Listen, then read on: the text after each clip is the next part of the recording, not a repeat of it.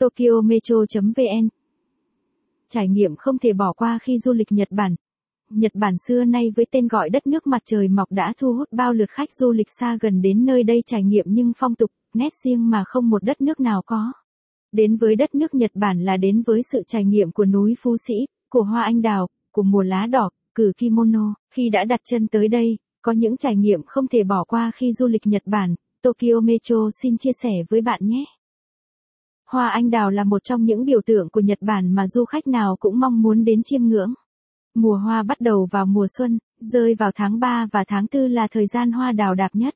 Hoa đào thì được khách du lịch săn lung ở các địa điểm như công viên Ueno của trung tâm Tokyo, công viên Hirosaki của Aomori, núi Yoshino của Nara.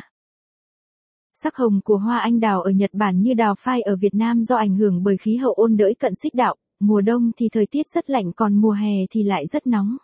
Nên hoa anh đào vào mùa xuân với khí lạnh sót lại mùa đông tạo nên màu hoa hồng phớt phủ khắp công viên tạo nên khung cảnh lãng mạn cho mùa xuân Nhật Bản.